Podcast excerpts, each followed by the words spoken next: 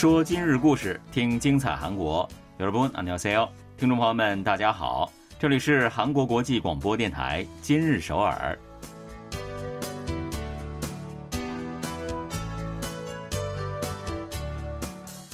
聚焦今日首尔，体会当下韩国。让我们带您走遍韩国的每个角落。让我们把最真实的韩国送到您的耳边。各位听众，大家好，我是主持人朴龙军。 听众朋友们好，我是主持人易贤，很高兴与您相会在今日首尔。还有不到一个月呢，就是中秋节了哈。那人们对于节前这个菜篮子的关注度也是越来越高了。虽然呢，逢年过节各种物价都会稍有上涨，但是今年的这个情况呢，好像就是格外的不乐观了。是啊，中秋节嘛，家里啊多准备一些美食啊，嗯，主妇们的一定是很头疼的。啊，十五号呢，统计厅啊发布七月份消费者物价动向调查结果显示呢，上个月新鲜蔬菜的价格比六月份上涨了百分之十七点三，比一年前呢上涨了百分之二十六。这个涨幅还是挺大的啊。对呀、那新鲜果蔬还有鱼类等呢，都是根据季节和气象条件，价格变动比较大的品种了。统计厅分析说，上个月呢，新鲜蔬菜价格大幅上涨，是因为天气高温多湿、频繁的降雨，还有酷暑，这个是诱发收成不振、出货量减少的主要原因。嗯，祸不单行的是啊，最近首都圈和江原道、中京地区连降暴雨，使得农作物产量减少，这也很可能进一步提高价格。没错，对此呢，政府表示将会为农户提供农药等方面的支援，并且呢，在中秋节之前发放六百五十亿韩元规模的农畜水产品的优惠券，来降低物价，来减轻老百姓的负担。那需要为中秋节餐桌负主要责任的主妇们，一定得好好利用这些优惠券了。是啊，也不要让这个高企的物价坏了大家的佳节好心情嘛。那接下来呢，我们一起走进今天的今日首尔，来看一看本期节目都有哪些内容要跟您分享呢？首尔遭遇百年来最强大暴雨，普通民众、演艺明星、各大企业纷纷出力出资，为地区重建贡献力量，帮助灾民尽快恢复日常。什么样的工作才是好工作？零工一族有自己的答案，既没有职场压力，也不必为人际关系所苦。零工时代要来了吗？江源到东海市墨湖港一个小山村，曾经是片穷乡僻壤，现如今呢，却成了 MZ 世代的热门打卡地。一起去看看，到底是什么让它成了网红？好的，稍后就一起走进今天的今日首尔吧。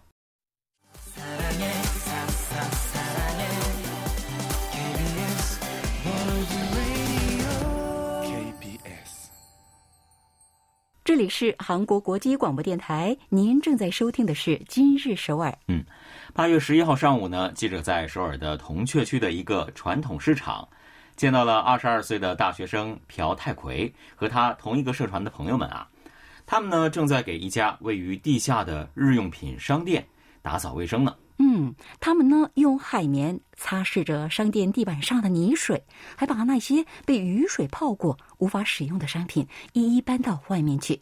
这天啊，仍然下着小雨，学生们的衣服都被雨水和汗水浸湿了，但是他们呢却丝毫不在意，全部注意力都集中在手里的活上。是的，关注韩国新闻的朋友呢，一定已经了解到了啊。近期呢，首尔遭遇了百年以来的最大暴雨哈，道路被淹，地铁站进水，很多地方呢真的是一片汪洋啊。是啊，这一次呢，也是我住在首尔的我今生第一次遇到的大暴雨呢。嗯，那么生活在地下或者是半地下的民众呢，或者像刚刚提到的那种开在地下或者半地下的店铺，受灾最为严重了。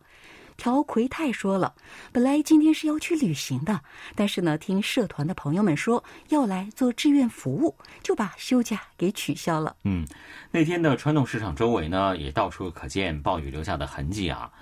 有的道路呢是被雨水冲得露出了泥土，那部分的地下空间的地面上呢，仍然是积聚着没过脚踝的雨水啊。街道上呢，也到处都是忙着收拾残局的居民们，抽水机还有挖掘机的启动声音也是不断的传来。大学生黄炳宪和宋志明呢，正忙着帮居民金大爷把衣柜和书桌从老人家半地下的家里搬出来。被雨水泡的已经有点变形的这些家具呢，再也没法用了。是的，虽然因为断电啊，房间里一片漆黑，而且呢，被暴雨冲进来的垃圾散发着难闻的异味啊，但是呢，这些大学生志愿者们真的没有露出任何的嫌弃的表情哈。嗯，黄炳宪就说了，看到居民们满是谢意的眼神呢，自己也觉得特别的欣慰。嗯，了不起。那么当天呢，三十一岁的上班族全亨熙还特意跟公司请了假了，跟好朋友一起来参加志愿活动。他说，来到现场后啊，才发现居民们遭受的损失比新闻中看到的还要严重。对，真的是看新闻都觉得是触目惊心了啊！那这一天呢，一共有一百零五名的志愿者来到这个地区，开展了灾后的志愿活动，而其中大部分呢都是附近一所大学的学生了。两天前，二十四岁的李忠浩在学校的留言板上就号召校友们来参与灾后重建活动的这个帖子，引起了一系列的志愿接力。嗯，不仅是大学生啊，老百姓有困难，部队官兵怎能坐视不管呢？五十二步兵师团的一百名官兵也投入到对进水住宅的整理修护工作中。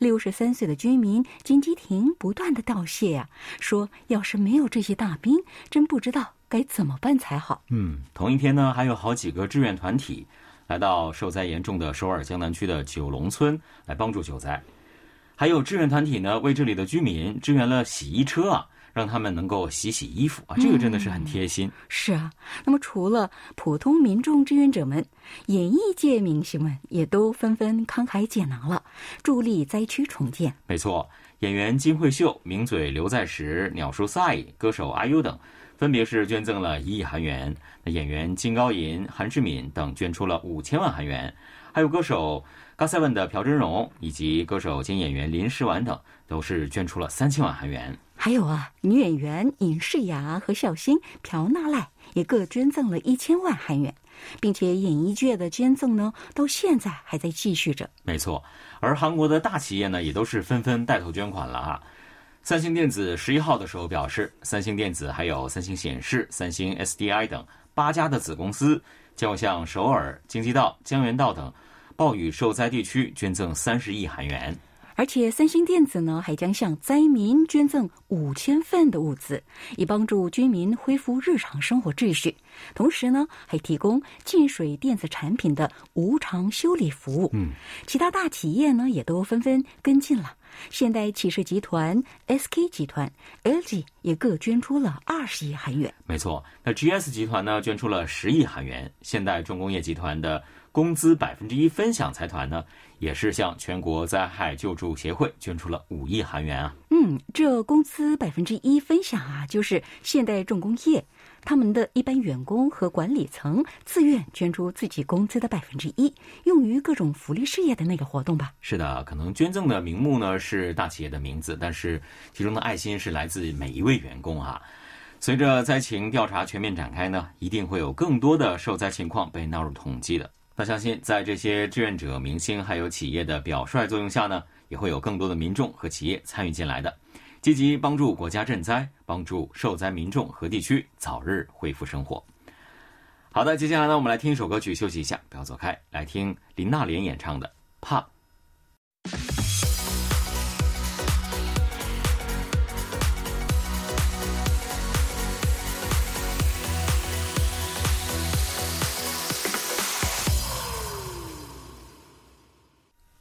欢迎回来，这里仍然是韩国国际广播电台今日首尔。去年刚从美院毕业的小雀啊，是一名插图师。他没有在任何一家公司就职，而是通过社交媒体平台接单，然后呢给客户画各种插图，并且收取相关费用。是的，那在接不到画单的时候呢，他就接别的单子啊。他做什么呢？做配送小哥，赚钱来补贴生活费。那这样呢，他一个月能够拿到三百万韩元左右啊。虽然这个算不上是高薪，但是小崔呢非常的满足。他说了，这样生活既不会有职场的压力，也不需要在错综复杂的人际关系当中去打怪升级。想工作的时候呢，我就工作；想休息的时候就休息，真的是好开心呐！嗯，好像是一份很理想的工作。对哈，的确是非常令人羡慕的生活吧。那么像他这样根据自己的情况自由选择工作和休息时间的人，就是叫 gig worker。也就是一种超短期临时工，也有人称他们是零工族。是的，这些人呢不喜欢被工作还有公司束缚的生活，所以呢不愿意作为正式员工在某一个单位就业啊，而是以自由职业者的形式去选择短期又或者是兼职临时工来赚取薪资。对，虽然这其实是从过去啊就已经存在的劳动形态，但是近年来，尤其是以 MC 世代为中心的领工一族越来越多了。嗯，今年二月呢，大学毕业的金某主要从事为奈飞等 OTT 这样的视频内容做翻译字幕的工作了啊。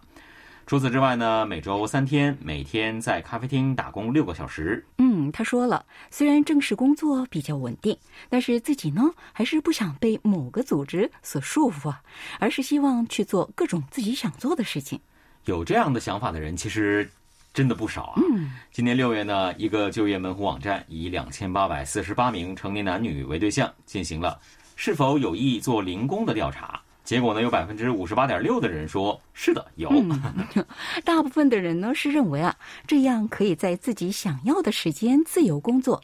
其次是不用在意职场内的人际关系，还有组织文化。嗯，看来社恐真的是年轻人的普遍现象哈。现在年轻人呢，真的是喜欢我的生活我做主。数名女子大学经营学系教授徐龙九对此分析说呢，随着终生职场的概念日益变得模糊啊。和在一个职场孤注一掷相比，M Z 时代呢，其实更喜欢更自由、能有多重体验的零工生活了。嗯，M Z 时代呢，还是与众不同，有个性啊。嗯，那么零工时代呢，随着各种线上平台的发展，轮廓也越来越清晰。拥有专业知识和技术的年轻人，通过各种平台寻找工作的机会越来越多，而且越来越方便。是的，是的。从单纯劳动，比如说送货呀、清扫啊、看护等等，到专业劳动，比如说翻译啊、论文校检，或者是电子产品维修等等，这个范围呢是更加广阔了。一个自由职业者中介平台注册的会员，二零一九年的时候呢，大概是十万名左右，最近呢也已经突破了三十万了。哇！而这一增加趋势呢，毫无疑问是由二三十岁的 MZ 时代。主导的平台方面介绍说，自由职业者会员当中啊，二三十多岁的人占到了百分之七十以上，而最近三年间新注册的二十四到三十三岁自由职业者就有七万三千多人。是，那另一家同类平台的这个自由职业者会员也是从二零一九年的。三十四万名增加到了今年的一百零四万名啊，这个是增加了两三倍左右啊。嗯，雇佣劳动部呢，去年十一月啊，首次进行了平台劳动时态调查，称啊，最近三个月通过平台找工作的人达到了二百一十九万七千人，其中 MZ 世代的比率呢达到了百分之五十五点二，嗯，一半以上。是的，当然了，随着零工工作的增加。怎么样去保护这些零工一族呢？也就成了社会争论的一个焦点了哈。虽然呢，因为他们通过自己的劳动可以获得收入，但是大部分情况之下却不能享受退休金、各种津贴等劳动标准法上的权利。对，据雇佣劳动部透露啊，去年平台从业者加入雇佣保险的比例呢，只有百分之二十九点一，加入工伤保险的比率呢，也仅为百分之三十点一。甚至还有百分之二十二的人表示啊，没有得到应有的报酬。嗯，所以说呢，政府最近开始着手制定对零工一族的保护措施了。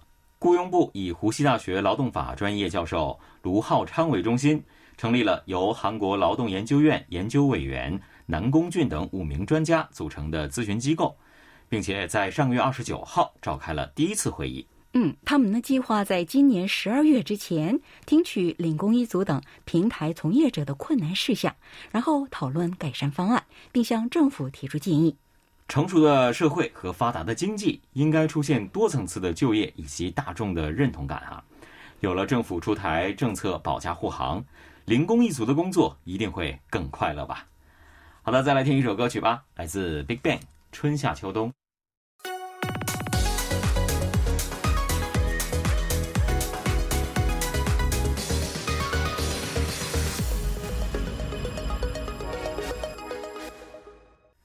这里仍然是韩国国际广播电台今日首尔，一起来看看今天的最后一条消息吧。好的，在江原道东海市墨湖港后面的山坡上呢，有一栋两层的建筑啊，在这栋楼的二楼呢，有一个名叫木姑养这样的一个咖啡店。那这家咖啡店呢，是有着蓝色的屋顶、白色的墙壁。